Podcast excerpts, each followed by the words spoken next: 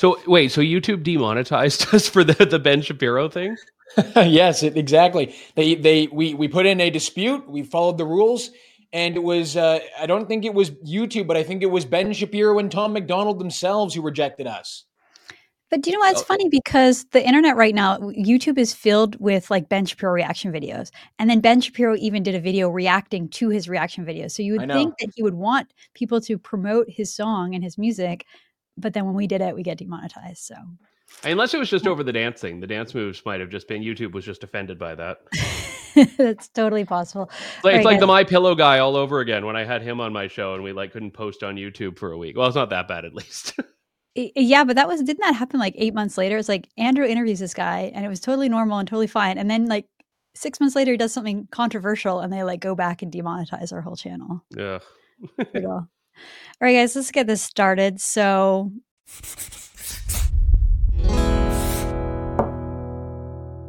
All right. So, hey guys, thanks uh, for being here. Thanks everyone for tuning in. This is Off the Record, our second episode. The first one was last week. I think it went pretty well. So, we're going to keep this format going and talk about the week's news from a little bit more of a casual, relaxed perspective.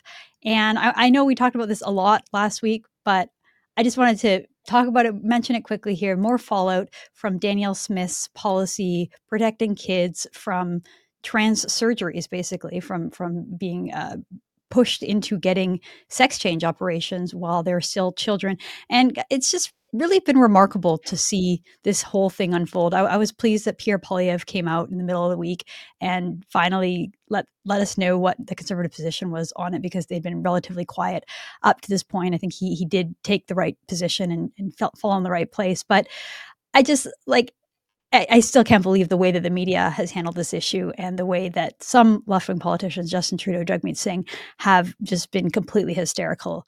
I just don't understand why they think that talking about trans issues for children is anything that's going to be popular. Like as as soon as like one of the things that Pierre Poilievre did was that he he got journalists to explain exactly what policy they were talking about because they would do this thing like why are you in favor of restricting healthcare to kids? which is propaganda. That's a euphemism. Like we're not talking about access to healthcare. We're talking about elective surgeries for sex changes for little kids. And and and once you make the journalists say that, then then you they've already lost the argument. Harrison, what, what's your position? Well, yeah, the journalists were exposed a few days ago when one of the journalists asked Pierre Poilievre if he felt that only adults should take puberty blockers after they discussed this after they had this discussion and you know, adults don't take puberty blockers because that's the whole point. It exposes the fact that the the the the base position of the media here is whatever the conservatives are saying has to be wrong, and whatever the left is saying has to be right. And they can't even use their own judgment to realize what they're talking about is is completely ridiculous. So I think Poilievre is right. It took him a bit too long to finally admit to it, but at least he did come out and admit to it. Well, one of the things that was really interesting that I learned this week was that taking testosterone is actually illegal and and human growth hormones are illegal in Canada. So in, in some cases it's not even possible to take it when you're an adult. It's only they only give it to children. They don't they don't even allow adults to take it.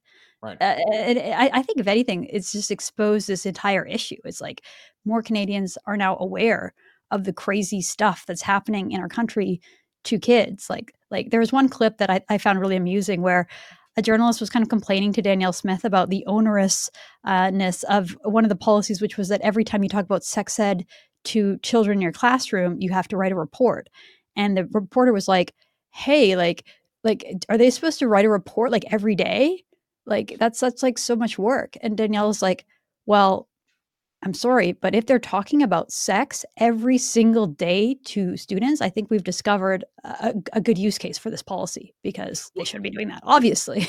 yeah, there, there's a lot of gaslighting on this though, because I remember like when when Danielle Smith first came out and was talking about the um, in, in Alberta, the uh, sex reassignment surgery component, you had people say that doesn't happen. She's she's banning something that doesn't exist. No one does that. And literally, news reports uh, that came out yesterday, uh, National Post, there were eight transgender surgeries for minors in 2022 2023. So you may say, okay, eight, it's a small number, but still, eight is is is above zero.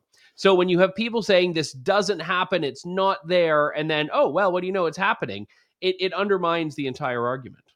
Yeah, this kind of reminds me of the whole like libs of TikTok thing. Like people who there's a there's a, a very popular account on Twitter who do, people who don't know that they the the account the person who runs the account literally just takes clips of people on TikTok. So, so people who have you know on their own decided to post videos uh, public videos on their on their on their tiktok accounts and she just stitches them together and shows them to a different audience on uh, on Twitter, and you know the left is like, "Oh, this is a hate crime. This is hate speech. She's targeting trans people and she's putting them at risk." It's like, it's like, no, no, they're just speaking in their own words. She's just giving them a platform, right? She's just letting you know what they say, what they do, and it's usually teachers, yeah. uh, usually talking about how they're confusing their children and how they talk about sex in classrooms and how they're making kids, uh, re- you know, reconsider whether they're boys or girls. Like just really the, the worst of the worst and, and it's happening. We know it's happening because we see it in this in, in this through this TikTok account. And then the same kind of gaslighting that you're talking about, Andrew, that, that they'll be like, this doesn't happen. No, no one's no one's doing this to kids. It's like,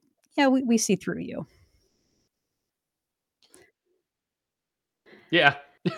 Sorry, I, I, I was like waiting for a question mark, and then I thought Harrison was going to say something. I thought, I thought Harrison those, was like awkward live to date moments that we'll uh, all just I, have to hope the audience finds endearing instead of horribly unprofessional. No, I thought Harrison was about to jump in with something. So yeah. was, okay, was, good. Two, it was two on one. Harrison. Where were you, man? yeah, exactly. Left you guys hanging there. No, I mean Harrison, say words. It's it's pathetic. It's crazy. The media were exposed for just basically taking whatever the left is is saying and believing that that is the only acceptable position to have. I think Poilievre is right when he says Justin Trudeau will eventually have to back down from this because common sense and just what the majority of Canadians think isn't going to stand up to this. The majority of Canadians don't want children to take puberty blockers and to, you know, basically cut their own body parts off. It's not going to last. So eventually, the prime minister will likely have to uh, step down from this position and be asked the kind of questions that Pierre is being asked. So double standards everywhere, but it's just the usual media playbook. Yeah, although I, I, will say that the media did their job this time because we didn't know where Pierre stood, and and I do think right. that it took them pushing him and and you could see there was one press conference that he did, and Justin Ling, who's like a left wing reporter, was asking him these annoying questions, and they were full of propaganda. And it was like, why, basically, like, why do you hate trans kids, and why won't you give them health care? And you could see Pierre just kind of lost his patience. And then that was like the moment where he first came out. And then the next day he was in the House Commons, he was getting scrummed, and the reporters were doing their job. Like, where do you stand? What's your position? What's your party position?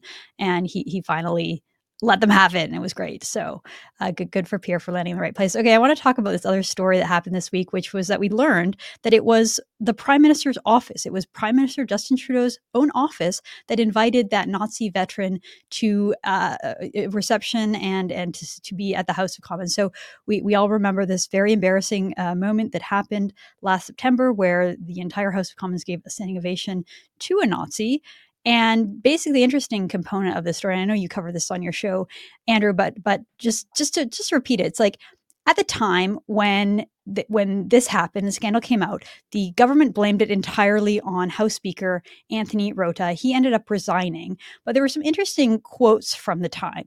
Uh, so we had Liberal cabinet ministers insisting that this person, this house leader, could not stay on the job because what he had done was just so beyond the pale and so reprehensible. So we had Karina Gould saying, I can't see, based on the conversations I've had, how he can continue to have the support of Liberal members of Parliament. Then you had Melanie Joly, the foreign minister, saying, What happened on Friday is completely unacceptable. It was an embarrassment to the House of Commons and Canadians. So we had all of these Liberals at the time saying that because of what Anthony Rota did, because he invited this Nazi, it was all his fault. It was 100% him. Nobody else knew what was happening. This guy's to blame, and he just can't be in cabinet. He can't be in this position anymore. Well, well, oops, because now we now we know that it wasn't it wasn't Anthony Rota. He was just a fall guy. He was just the guy that they decided to throw under the bus. It was actually Justin Trudeau's office that sent the invitation. So wouldn't all those things now apply to the prime minister, just using liberal logic here. If if what Anthony Rota did was so terrible, then now that we know it was actually Justin Trudeau, why aren't they saying the same thing about Justin Trudeau? Andrew, I'll, I'll let you uh, take it. From there. Yeah. Well, it, I, I, should just clarify. It was a se- it was a separate invitation. So uh, Anthony Rota had invited him to the House of Commons. Justin Trudeau invited him to this reception in Toronto, where uh, he he didn't end up attending, but he was going to be there, and it was honoring uh, Volodymyr Zelensky. And but but the rules still apply. I mean, the the current uh, framework you've just laid out there of you know guy who invites Nazi to public event resigns is uh, still something that should apply. And but but we saw Trudeau doing that Trudeaupian thing that he loves doing with this, which is that Canada apologizes. I be, apologize on behalf of Canadians, as though uh, you, Harrison, you, Candice, uh, me, our, our video guys, Jacob, Phil, eh, like they were all the ones that did it, not just Trudeau. And uh, now we know it was not just Anthony Rota, it was also uh, Justin Trudeau's office. So, you know, yeah, maybe giving the apology on behalf of a larger group of people was warranted, but the group of people was his office. And it was amazing that now all of a sudden it's, oh, whoopsie, just an honest mistake. When it was Anthony Rota, it was uh, something that had to cost him his job. When it's Justin Trudeau, it's, oh, well, you know, we just, you know, the name was given to us on a list and we just, ah, you know, and who, who among us hasn't? Didn't he do this with blackface, dude? Didn't didn't he apologize on behalf of all Canadians when he? Well, no, was that was a learning opportunity for all of us. So yeah, so uh, the guy next door does blackface, and uh, we all have to learn more about race relations in Canada. Yeah.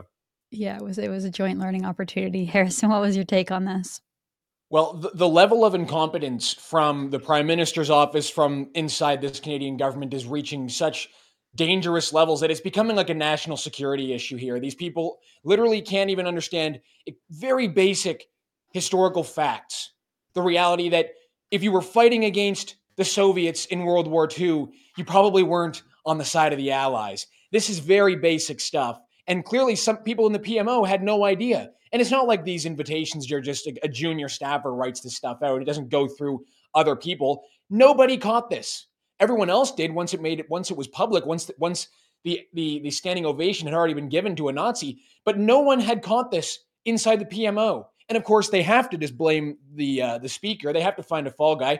Good soldier, Anthony Rota, for just taking it and not exposing the PMO on his way out for doing this himself them, themselves. But seriously, this is this is unbelievable here. That the people inside the PMO are are dangerously incompetent. It's kind of freaking me out. Well, I, I think it's maybe says something about our, our history and, and that the, the whole liberal mantra of like, let's erase everything that happened like prior to, I don't know, 1965 or prior to the Charter of Rights and Freedoms. Like Canada's history starts with Pierre Trudeau. And let's, let's like not even learn about World War II or not even learn about like Canada's contributions. It's like, you know, as, as, as soon as I heard the, the, the introduction in the House of Commons and it was like this guy fought against the Russians, it's like, well, that obviously, to your point, Harrison, that should ring alarm bells. The fact that the conservatives also stood up and yeah. applauded was deeply shameful, but at least they could be forgiven for getting caught up in a moment, right? You're at an event and, you know, you're not really paying attention and you're focused on something else and everyone's standing and it's like, okay, this guy's a war veteran. You stand. Uh, but it's like, you know, the people who were organizing this event, right? Like w- it was a high profile thing. They had Vladimir Zelensky. This is like going with whole, the whole like Justin Trudeau, you know, fight, fighting for Ukraine is, is fighting for democracy, et cetera, et cetera. Like the, you, you know that a lot of, a lot of eyeballs looked this stuff over. A lot of thought went into it the fact that none of them know even basic basic history about what happened during World War II is is pretty pretty sad. Andrew, did you have any final thoughts on this one? Yeah, it was. I mean, everyone got so into the whole uh, over the last 10, 15 years, everyone's a Nazi thing. And it's amazing how that everyone is a Nazi except for the literal Nazi. The literal Nazi is not a Nazi, but everyone else is a Nazi. That was the the one uh, in in in balance I found when this thing first came up that I, I've been reminded of the last couple of days. Well, and and I, I think this is not this has not been a strong week for Justin Trudeau. Uh, No. you, you saw that in the House of Commons. I, I want to play this clip uh, where Justin Trudeau he, he's trying to go after Pierre Poilievre, but it really doesn't land. And uh, I, I think I could give you some credit, Harrison, because you've been talking for a while about how Justin Trudeau is trying to run against Donald Trump and not Pierre Poilievre, and this was sort of a, a weak attempt at that. So let, let's play this clip here. What we hear from the Leader of the Opposition is uh, under the previous Conservative government, everything was perfect. And what he is proposing to do is to make Canada great again. That is not what Canadians want. He is pining for a nostalgia that, quite frankly, Canadians do not feel. They remember. Yeah, so that just didn't really land. I, I do like the part where he was trying to he was trying to insult the conservatives by saying that they thought everything was perfect under Harper, and then the conservative side all starts cheering like, "Yeah, everything was great under Harper. That's exactly right." and then and then it just wasn't going well for Trudeau, and then he he tries to land this like "Make Canada Canada Great Again." Makaga. Can, can, yeah. it doesn't roll off the tongue like no, MAGA does. Makaga doesn't work so well. Yeah, and and it just it just didn't land. And and I think that most if most people just heard that sentence, you know, Pierre Poilievre wants to make Canada great again. It's like yeah, who doesn't? Like that's exactly right. That's what he does want to do. And, and the conservatives should have all like leapt up and started doing the standing ovation. Yeah, but it, it's like you know, people don't, people aren't as obsessed with Donald Trump and this like line, one line from like ten years ago. It, it was that almost, I mean, nine years ago, 2015, that he first came out with that "Make America Great Again." It's like you could just tell that Justin Trudeau so inside this like bubble of of political mudslinging that he, he he's obsessed with it and it's not working. I don't know. What do you, what do you think, Harrison? Yeah, well, clearly they can't run against Pierre Poilievre. They can't run against what he says to Canadians because it works and it's working with the conservatives. Where's the art of subtlety gone in pol- in politics these days, guys? I mean, they can't. The liberals can't even be clever about their approach to try and make Poilievre out to seem like some sort of Donald Trump uh, Donald Trump reincarnate in Canada. They, they they put him up on a split screen with Donald Trump, and every other week they've got some sort of split screen between what Poilievre is saying, exactly how that's what Donald Trump says, and now they're bringing out the "Make Canada Great Again" line. The reality is, Canadians are pining for the nostalgia of a pre-Trudeau Canada. Clearly, things are much worse after this guy's been in power for eight years. That's not even that's not even a very controversial thing to say. The majority of Canadians seem to agree on that. Um, I don't think this this is going to land at all, but this is what they want to do. They're going to all throughout 2024. They're going to run off run off the U.S. election. Basically, they're going to try and make the conservatives out to be the Republicans, make Pierre out to be Donald Trump. Um, and you know, I guess good luck to them. It's not going to work though. Pierre Poilievre is such a different political figure than Donald Trump. They really don't have a lot of overlap. Like, sure, yeah, yeah they both believe in like I don't know, smaller government, and like it's just it's so trivial. Like when it comes to their actual personalities and their their where they stand, like their age, everything about them is so different. It's, it's just a weird uh, comparison. What's your take, Andrew? Well, yeah, but it's just like politics and political media coverage are like that in general. It's the same reason that uh, Justin Trudeau for the last, you know, decade has been, you know, comparing and blaming everything and everyone on Harper.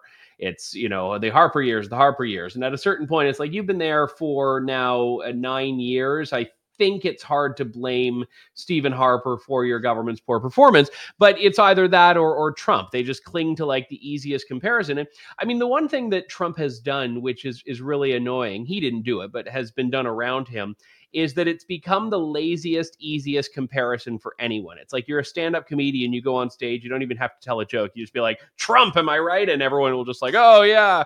And you know, journalists can just say like, like Trump. Like I once uh, got into an argument with someone when I did my old radio show. I was defending the zipper merge. Uh, the zipper merge, which is a, a piece of urban planning where, uh, you know, when a lane is closing, it's actually most efficient to alternate to use both lanes right up until the merge point instead of like you know two kilometers out getting into the lane that's continuing uh, the reason i share that boring bit of trivia is because i was talking about this and why studies have shown mer- zipper merges fast and someone said you're just like trump for saying that and i'm like did was Trump like a known fan of the zipper? But like, but it's just it's the only thing people know how to. It's the only insult people know now. And yeah, but I, I want to say this as well, Candice. The liberals always try to rail against the conservatives for importing American style politics, right? That's their line against the conservatives before they even tried they to. Hillary make, Clinton at their convention. Yeah, exactly. They're trying to make Pierre. They try to blame the conservatives for importing American politics. What could be more? Uh, uh, what could be more American politics than making your opposition out to be like the Republican frontrunner? It's ridiculous. Make it, a tax Canadian again. That's my slogan. make make a tax Canadian again. We have to make bring back Canadian uh, arguments in politics. Maca Maca works much better. no, it's it's it's it's really no. There's some good points raised, and uh, yeah, the uh, exact idea that any any anything bad you do is oh you're Trump. But I just I just don't think it's going to work. I think that Trump was deeply unpopular, especially in Canada during the beginning part of his first term but I don't think that's there anymore. I think that people kind of see through it. They don't they don't see Trump the same way. It, he doesn't carry the same fear and hysteria that he did in 2016. So again, if this is a liberal strategy, good luck because it doesn't seem to land. Okay, I just want to quickly quickly cover this story, which is the NDP wants to make it illegal to say good things about Canada. Seriously, seriously. So uh, Charlie Angus, an NDP MP, longtime member, uh, tabled a private member's bill, Bill C. Uh, 372, known as the Fossil Fuel Advertising Act. Uh, it was tabled earlier this week. Basically, it will criminalize the promotion of fossil fuels. You can go to jail. You can pay a fine up to $1.5 million, up to two years in jail for promoting Canadian energy. That, this is real. This is real. And you know, it's not going to pass. It's not going to go anywhere. The NDP is, is, sort of just like the fringe, weird character in Canadian politics. Uh, they hold the balance of power, sure, uh, but you know, this is the direction they're going. These people truly hate free speech. They don't want you to say nice things about Canada. They don't want you to be proud of your country. They don't like working class jobs. They don't want cheap energy. Like everything, th- th- this just shows us so much about the Canadian left and where the NDP wants to take this country if they were given any more power. Andrew, any thoughts on this one? Yeah, I mean, the, the the basis for what he's doing is he's trying to say that, and it says it in the legislation in the preamble that it's based on this crime, climate crisis and that we have to, he said in his remarks, start treating oil and gas the way we've treated big tobacco companies. He made the comparison between, you know, oil and gas, saying that, you know, oil and gas is good for the Canadian economy to, you know, what, what is it, Bensman and Hedges, Rothman and Benson, Rothman Hedges, whatever, you know, one of the tobacco companies is saying uh, that, oh, you know, tobacco smoking is good for your health. So he, he's trying to use that precedent to say that the, the crisis caused by fossil fuels outweigh their right to free speech. But it, it's kind of amusing because I'm just imagining, like, I don't know in Ontario if we have them, but I'm sure in Alberta there are these, you know, oil and gas weekly word or whatever. And I'm just imagining like going into the variety store and, you know, like with your head down and being like, hi, I need the magazines in the back room, if you know what I mean and the guy says like what, are you looking for playboy or oil and gas weekly? And it's you know it's oil and gas weekly. It's in the plastic cover and or like the cigarettes where you know you have to get them to open the case and you know quickly close it. And uh, it, but it's insane because they're trying to stigmatize a sector that is the lifeblood of the canadian economy. And, and, it has been. And every every industry is connected. So even like you know fancy bankers and and marketing executives in, in cities like vancouver and toronto that think they're above and removed from oil and gas it's like no no it's, it's all like like oil and gas is still the canadian economy yes we're diversifying but but resources have always been canada's core economic engine and just yeah it's it's it's wild harrison what's your take on this well, this is insane. I can only, I, am thinking about what was going on in Alberta when their power grid basically shut down. And, you know, no one is allowed to go on social media and say that, oh, I really wish we had natural gas to uh, to stay warm in the coldest day of the winter. Otherwise, they might get fined for saying something like that. They they might get fined for noticing that actually, you know, the wind and the and the solar isn't keeping them warm in like minus 40 weather. Uh, it's just absurd. It's very NDP though, right? This is not. I, I wish I was surprised when I read this story yesterday, but it was more. It was more just like, oh, Charlie Angus is speaking. Oh, of course, of course, he's putting this this bill forward. I, I would have been a little less surprised had it come from Elizabeth May, but NDP, that's pretty close these days. You're right, and just like the core of their of their thinking is that they hate free speech. They want to ban it. They they say that what they what that, this is this kind of takes me to the whole like post truth argument that we don't agree on the facts anymore. So what Charlie Angus is saying is that he is the arbiter of what is true. And if you disagree with him, it is disinformation to the point where you should go to jail. Which you, you know, this is this is authoritarian. This is authoritarianism. It's not. It's it, we're, we're not talking about like a democratic parameter here. You're you're talking about demonizing speech that you personally disagree with. It, it's it's insane. It's insane. Yeah, but but I think we can just uh, if this is the rule and this is what we're now allowed to do, I think some conservative needs to introduce a private member's bill saying uh, it is illegal to promote the virtues of socialism in Canada. Uh, socialism has killed millions of people. Uh, it's very harmful. It's harmful to the economy. It's harmful to people's lives. Uh, so anyone who does that is endangering people. So you can't promote the virtues of socialism. The good news is the NDP will save money on its ad budget when they're not allowed to run any. they're not they're not allowed to speak anymore because that yeah, would be pretty much yeah. Sorry, Charlie Angus. Just, it's like the hook. Elite. It'll be like when Elizabeth May got pulled off stage by by Lisa Raitt. We'll just have to pull Charlie Angus off stage, uh, like he's gone on too long at the Oscars, like uh, Marlon Brando's uh, substitute. There's a dated reference, but yeah, we'll have to. It, will just be great. It'll uh, sanitize political discourse in this country. no, that would be some top level trolling if the conservatives were to actually do that. I would, Yeah. I would, I would applaud that just for trolling, not because I would actually want that uh, to be the case. But speaking of socialism, let's try that transition. Uh, Great, one great the- segue. I love that. speaking of socialism, everything in Ottawa. Speaking of socialism, Uh, for, for for the last few years, the NDP have been on this sort of crusade against grocery stores in Canada and sort of blaming the companies for the sort of consequences of Justin Trudeau's pandemic policies. So the idea that they printed a lot of money, they gave away a lot of money during the pandemic, that led to inflation. There was a whole bunch of supply chain issues when things were started to get back up again because the government shut down the economy and then it took a while for the economy to get caught up. That that whole time, rather than looking at the economic picture, uh, the, the the left, uh, the NDP and some liberals just just accuse the companies. It was all the companies' fault. It was Loblaw, it was greed, it was big grocers that, that are causing high food prices in Canada. It's not it's not the government's fault. There's inflation. It's it's Loblaw's fault. Uh, Mhm. So it was all corporate greed and profiteering. It just it just seems like the, the Ottawa bubble just sort of really hates Loblaw. So it became a big scandal this week when Justin Trudeau alerted the country that Pierre Poilievre's advisor Jenny Byrne is actually lobbying for for Loblaw. So let's let's play this clip of Justin Trudeau. Uh, you know, again pointing the finger and basically saying that it's all the conservatives' fault now uh, that your food prices are too high.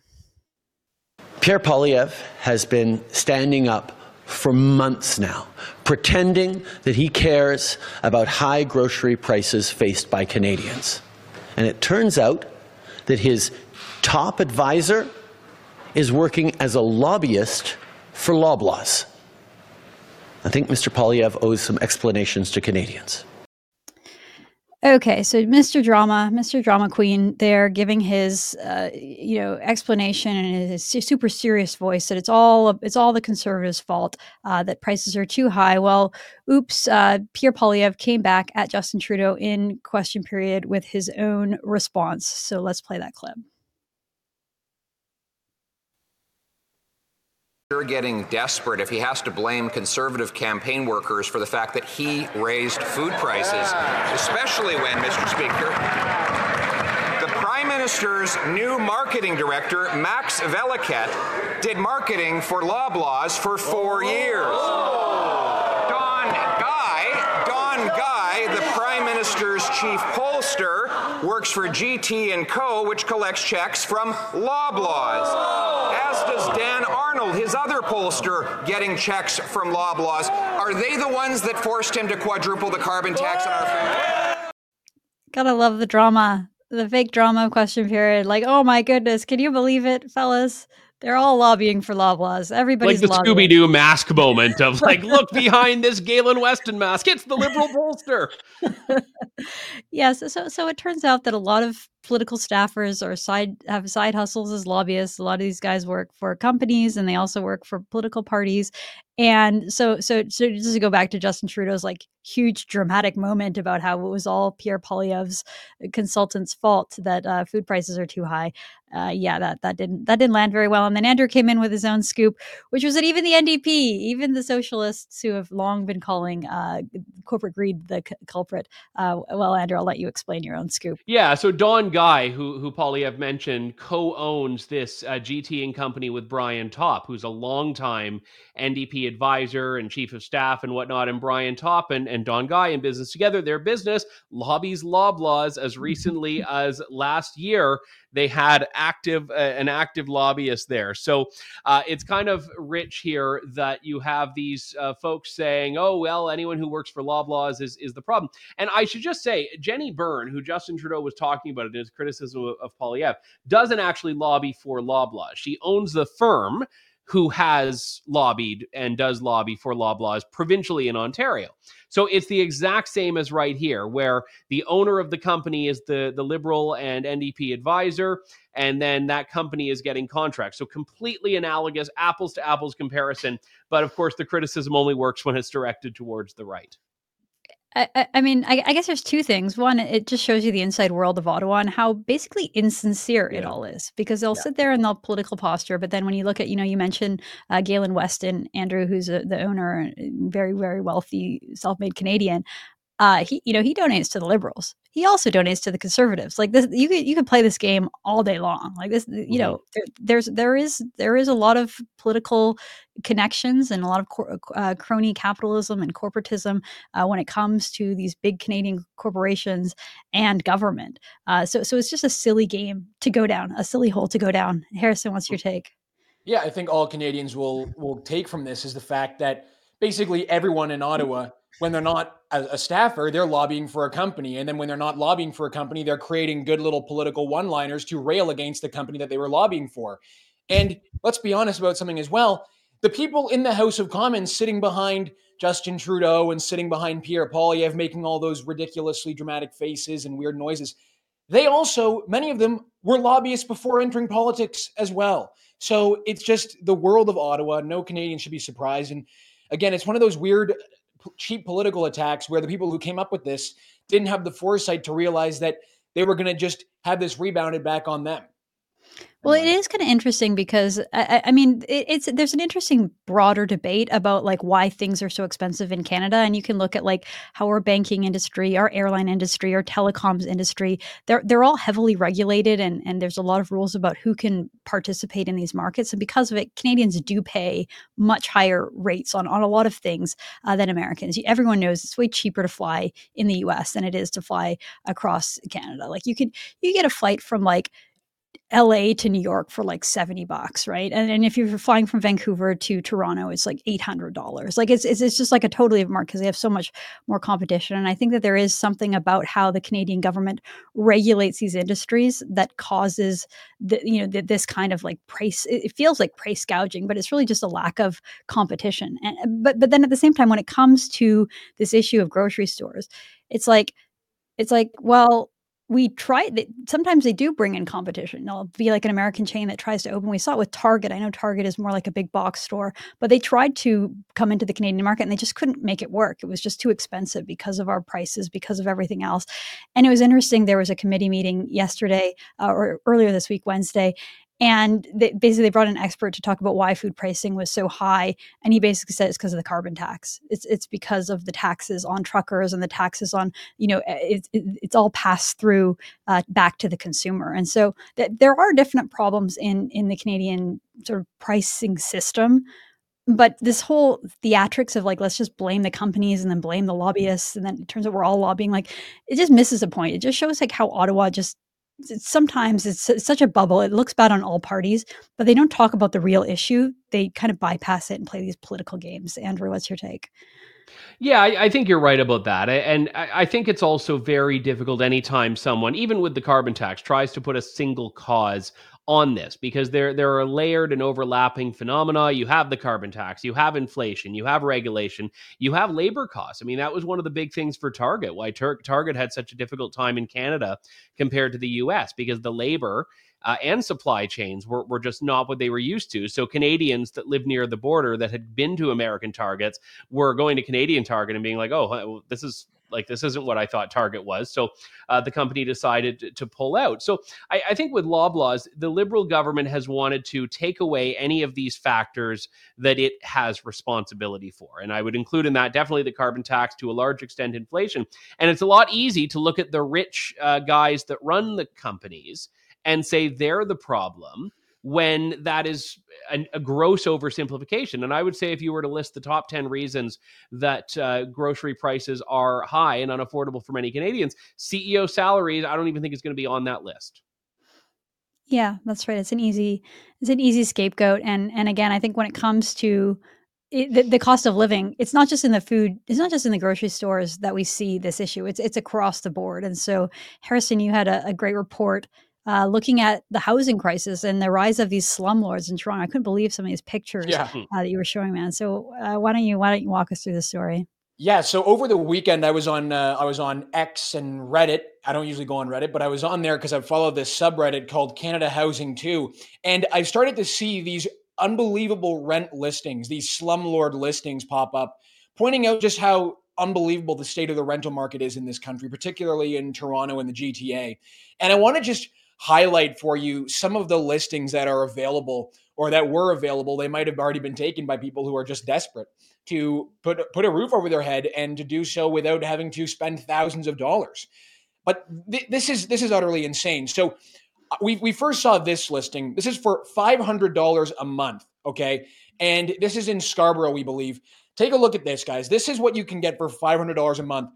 That is smaller than a jail cell. I've been told in the comments of the video.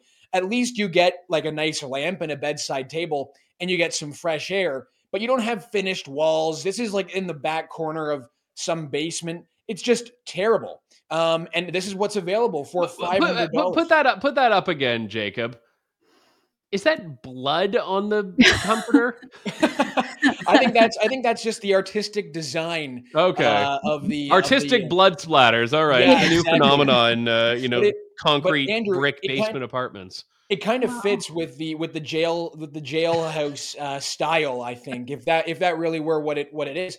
But hold on, it just it just gets even worse here. So let's put up this next listing that we have because it, this is just this is just ridiculous. I think this next one is for four hundred dollars. It's in downtown. I, I said it was downtown Toronto. It's not really downtown Toronto, but again, compared to Scarborough and Brampton, this is right in the heart of the city. For four hundred dollars, you can live in the hallway on a mattress on the floor of a really dirty house. Let's just call it what it is. This is listed on the on Facebook Marketplace. It might still be available right now. This is where you you can you can rent this out to live on a mattress in a hallway. It's just ridiculous the state of uh, of the rental market here. I want to show you one more because it is just it's just absurd. Now, this one is an, an exclusive listing as I noted. It's exclusively for females who are renting this place out and you have to share this bed and single room with a boy. And on top of the $300 and sharing of the bed and the room with the boy, you have to do the cooking for the uh, for the landlord here. I, I'm not joking. This made its way to BlogTO, so uh, you can take their word for it. Um, it's also been listed on the Slumlords of Canada Reddit page, and I just want to read the description of this listing for you, so you get an idea of, of who you know who the tenant is or who the landlord might be. Room available for girl in sharing with boy. Good behavior. Girl must know cooking. Rest of the work boy will do. Washroom is in sharing and kitchen also. So three hundred dollars for uh, for exclusively for a, a woman to rent out this apartment. I have one more for you that I just found. This is in Brampton. A house in Brampton has apparently been multiple rooms in this house have been rented out. People are now living inside of a car in the driveway of this Brampton house and urinating on the side of the house. So this is the state of what of what we're working with here in Canada. The, the, the slumlords have taken over and living conditions have plummeted, all because of insane levels of, of immigration to this country, and of course, inflation that has made basically everything way too expensive. It's just terrible. I didn't know you had to pay to be a live-in chef now. That was uh Yes. I, I thought it was like I because I always imagine, you know, when I, you know, strike it big, I pay to have the live-in chef. I didn't know I could get paid to have someone come into my home and, and cook for me every day. That sounds like actually a pretty sweet deal. Well, I wonder who ends up No, having not to for the pay person living food. there. No. If the chef has to pay for the food, then it's not, you know, it's more than three hundred dollars a Yeah. month, and you're really, you're really, uh, you really got a bad deal. I mean, this is sad. It's it's unbelievable terrible. what people are, are willing to do and, and to live in. And, and look, I mean, I think when you're young, you're willing to, you know, live in pretty rough living conditions. I know a lot of guys that go up to camps and, and they live in pretty brutal conditions for a couple weeks so that they can make some money and come back in. But but that's not even what this is, right? This is like they, they, they've allowed so many international students to come into the country. A lot of them don't have any option for housing. That's what they do. It's like, oh, let's just get like 20 guys to live in a basement. I mean, I, I can't imagine that first one you showed, it looked like a jailhouse.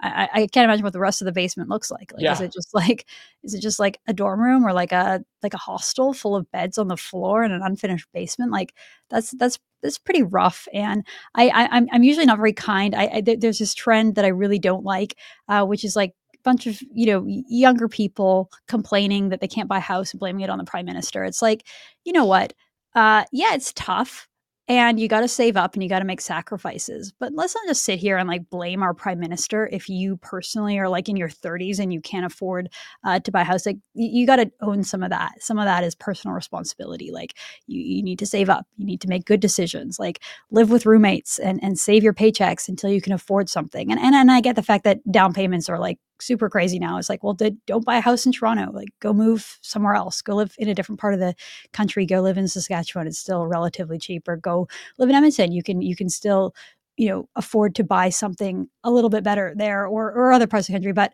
but then when when you, when you see the situation, you just think about the people who are forced into that situation and that that's the only option they have. It's like this is a problem.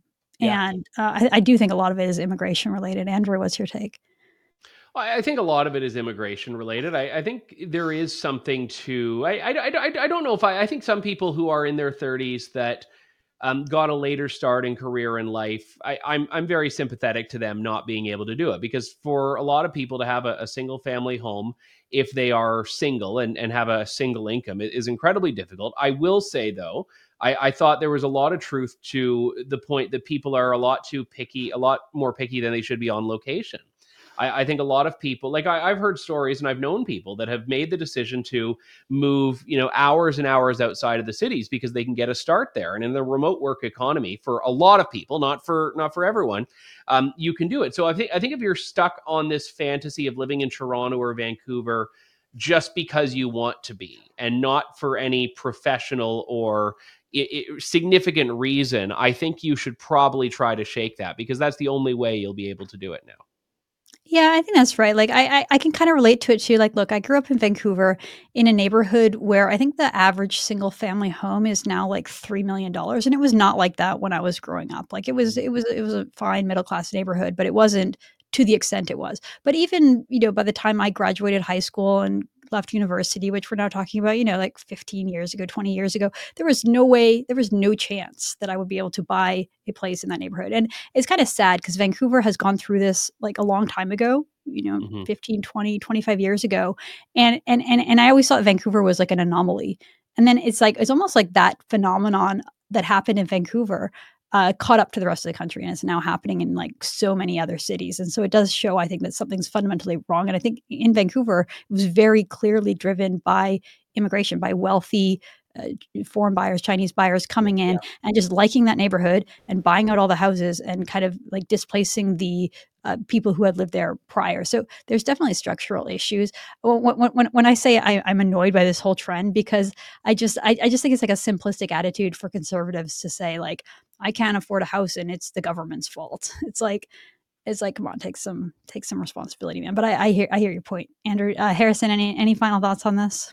Yeah, I mean, one of the questions that I asked at the beginning of my show on this topic was the people who were in, responsible for bringing in all of these people into our country and flooding the country and these and these pockets of our population where houses are now unaffordable knew full well what was going to happen, what the consequences were going to be. These are not dumb people. They knew it was going to happen. So it makes you wonder if it, it wasn't obviously done for Canadians, even though the, the government's responsibility is to make sure that Canadians are taken care of first and that they can hopefully live in the cities they grew up in. So if it wasn't done for Canadians, who was it done for?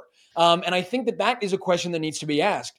It looks like it was done for corporations who could benefit on a, on a massive amount of, of cheap available labor, and also for these colleges to benefit from insane amounts of, of students paying three to four times the tuition fees. I think there is something to be said about you know people having to be realistic and people having to be less picky about location.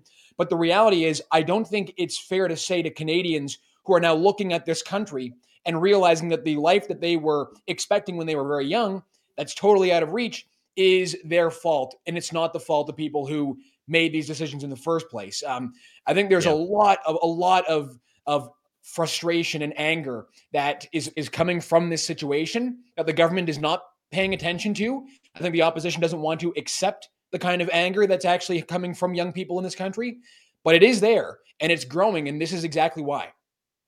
Well, uh, Harrison, you pointed this out because uh, Pierre Poilievre put out a really informative, great video about the housing problem in Canada. I think he made a lot of really, really strong points in that video. But there was one sort of like elephant in the room that he just refused to acknowledge, which is immigration. I don't think he mentioned it once.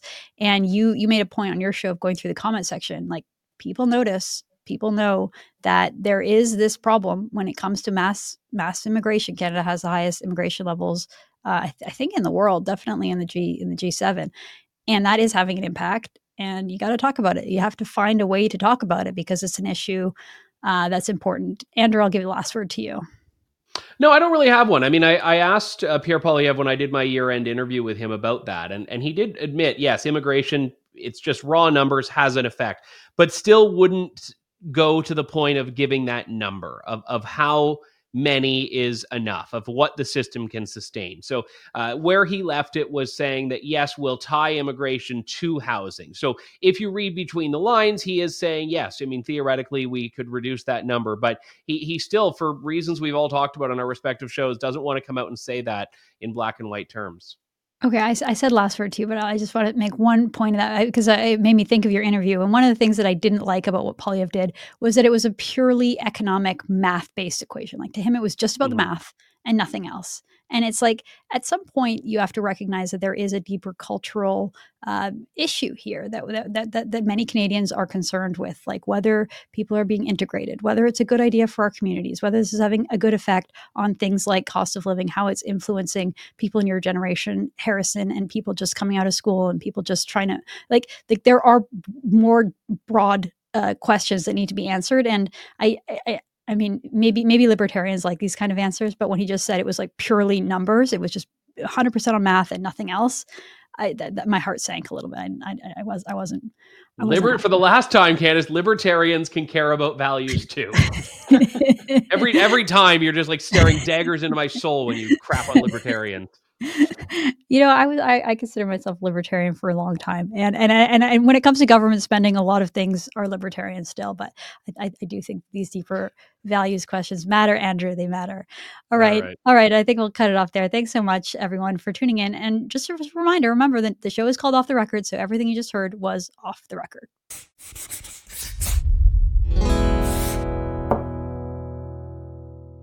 Oh, we didn't talk about the uh, the guy that wanted me to do more rap dancing. So we'll have to we'll have oh, to bring sorry. back the dance moves in the and next show. I was going to say, Andrew, you ditched the wine for what is that? A coffee? Yeah, I, I, I was running behind this morning, so I just I should have put some Baileys in it just to keep on brand. Uh, yeah, but, uh, yeah, yeah. I well, I was like, you know, let's keep it to 45 minutes and and so I totally forgot about the comments. Well, I promise we'll do comments next week. That's okay. That's okay. They they don't know well unless this is in the banter reel, then they'll know, but other than that they didn't know. Okay. Right on. Yeah, I think we should keep it in the banter wheel.